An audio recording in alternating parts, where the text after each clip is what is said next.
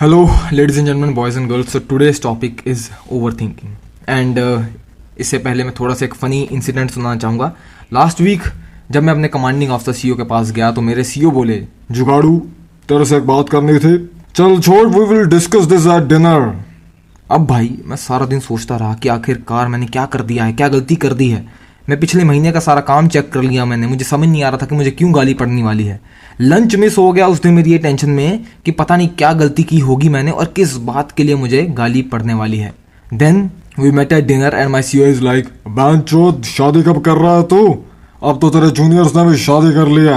And I was like sir ये बात करनी थी आपको? एंड सीओ इज़ लाइक और क्या?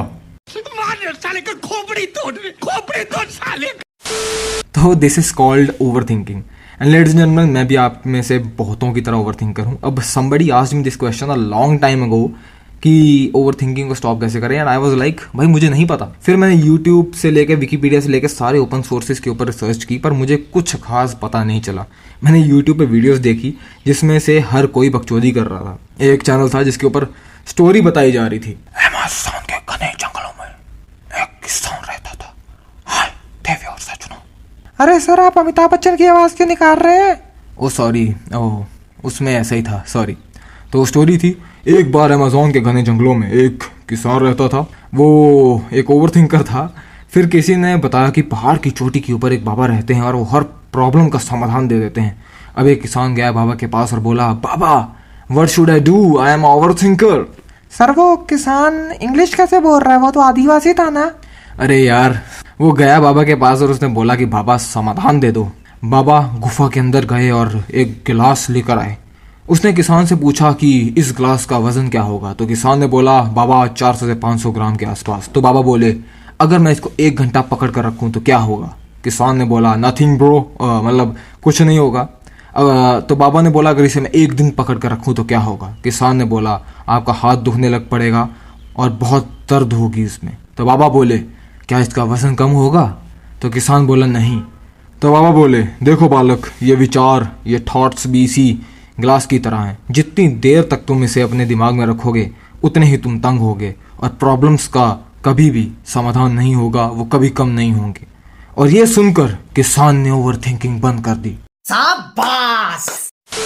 तो भाई यूट्यूब पे तो मुझे यही कुछ मिल रहा था। मतलब ऐसे ही सोल्यूशन मिल रहे थे टेढ़े मेढ़े कि मतलब ओवर थिंकिंग बंद कर दो। कोई ये नहीं बता रहा था कि ओवर थिंकिंग कैसे बंद कर दो भाई? प्रॉब्लम तो वो है। तो इसके लिए then I went to some of my seniors some able and very brilliant soldiers and I came with six solutions छः समाधान मुझे मिले हैं, जो कि मुझे लगा कि उसके बाद मेरी ओवर थिंकिंग काफ़ी ज़्यादा कम हो गई and I will be sharing the same solution one don't expect gratitude never expect that somebody will be thanking you for anything कभी ये मत सोचो कि कोई तुम्हें किसी चीज़ के लिए धन्यवाद बोलेगा। अगर अगर मैं सोचूं कि आ, हर एक बंदा मुझसे प्यार करे और रिस्पेक्ट करे फॉर सर्विंग द नेशन तो आगे से लोग बोलेंगे भाई ये तो तेरा काम है ये तो तेरी ड्यूटी है। Then I will be sad and overthinking start कर सकता हूँ इसके बारे में। बट अगर मैं एक्सपेक्ट ही ना करूँ ग्रेटिट्यूड तो ऐसी कोई सिचुएशन ही क्रिएट नहीं होगी और मैं ओवर थिंकिंग करूँगा ही नहीं। It was just an example ये हर सिचुएशन के लिए एप्लीकेबल है. Don't expect gratitude second solution is stop loss मेरे एक सीनियर ट्रेडिंग करते हैं and there is an option in trading called as stop loss stop loss एक ऐसा टूल होता है जिसके वजह से हम एक लिमिट सेट कर देते हैं और जैसे ही वो लिमिट से नीचे शेयर का प्राइस जाता है तो शेयर्स ऑटोमेटिकली सेल हो जाते हैं. मैं बैंकिंग नहीं सिखा, मैं फाइनेंस नहीं सिखा रहा हूँ तुम्हें. तो thing is that you have to make your mind क्योंकि मैं किसी भी चीज़ के बारे में बस 20 मिनट ही सोचूँगा और अगर 20 मिनट से ज़्यादा हो गया then I will shift to the next task मैं अगला काम शुरू कर दूँगा। एंड सीरियसली जब से मैंने ये चीज़ अपनी लाइफ में इम्प्लीमेंट की है, मेरा बहुत ज़्यादा काम जो है आसान हो गया है और ओवर थिंकिंग मेरी काफ़ी हद तक बंद हो गई है। Solution three always ask yourself, what is the worst which could happen? Then i said with my experience जब battle hardened soldier, a JCO एक जेसी साहब के साथ बैठा, जिनके अठाईस साल सर्विस हो रखी थी। तो उन्होंने बोला कि साहब, मुझे भी पहले बहुत दिक्कत होती थी। मैं एक ही चीज़ के बारे में बार बार सोचता रहता था और उसकी वजह से बाकी काम रुक जाते थे। तो मैंने बोला, साहब, फिर आपने कैसे इसको ओवरकम किया? कैसे सोल्यूशन लाया आपने? तो साहब ने बोला कि साहब, मैं जब मेरी थोड़ी सर्विस हो गई तो मैंने एक बात सोचनी शुरू की कि ज़्यादा से ज़्यादा क्या ही हो जाएगा। मैं अपना बेस्ट देता था और मैं कभी भी आउटकम के बारे में नहीं सोचता था। एंड सीरियसली जब आप ये बात खुद के ऊपर इम्प्लीमेंट करो रियल लाइफ में इम्प्लीमेंट करो तो आपको पता चलेगा कि ये आपकी हर एक प्रॉब्लम सॉल्व कर देगी, आपकी ओवर थिंकिंग खत्म कर देगी। जैसे गर्लफ्रेंड या बॉयफ्रेंड ने चीट किया तो पूछो तो क्या ब्रेकअप हो जाएगा? तो क्या? दो महीने रोऊँगा रोऊँगी तो क्या? नया बॉयफ्रेंड गर्लफ्रेंड बन जाएगा सोल्यूशन आ गया। कहने का बात, कहने का मतलब यह है कि ऑलवेज आस्क योर सेल्फ कि what is the worst which could happen and then उसका आंसर ढूंढो। ओवर थिंकिंग खत्म हो जाएगी। Solution four action versus reaction भाई, जो हो गया, सो हो गया। अब मुड़ के क्या ही आना है? अब सोच सोच के उसके बारे में क्या पछताना है? अब पछतावे के होवे जब चिड़िया चुग गई खेत। और ये सारी कोटेशन हमने पता नहीं कितने ही मतलब टाइम से हम सुनते आ रहे हैं। तो कहने का मतलब we can only control our actions भाई, हर चीज़ में अपना बेस्ट दो, फिर जो होगा वो देखा जाएगा। तभी फौज में एक बात बोलते हैं do your best and leave the rest तो एज आई वाज सेइंग ये बहुत सारी रिलीजियस टेक्स्ट में भी लिखा हुआ है कि human as a control over actions ना ही हम पास्ट कंट्रोल कर सकते हैं, ना ही हम फ्यूचर कंट्रोल कर सकते हैं। तो अब पे ध्यान दो ना, कल के बारे में या बीत चुके कल के बारे में क्यों सोचना है? फॉर एग्ज़ाम्पल एक हफ़्ता रह गया भाई अब तो मतलब हो ही नहीं सकता, एक हफ़्ता रह गया बस मेरी एग्ज़ाम में। भाई, पूरा साल मैंने पढ़ाई नहीं की, अब तो मैं फेल हो जाऊँगा।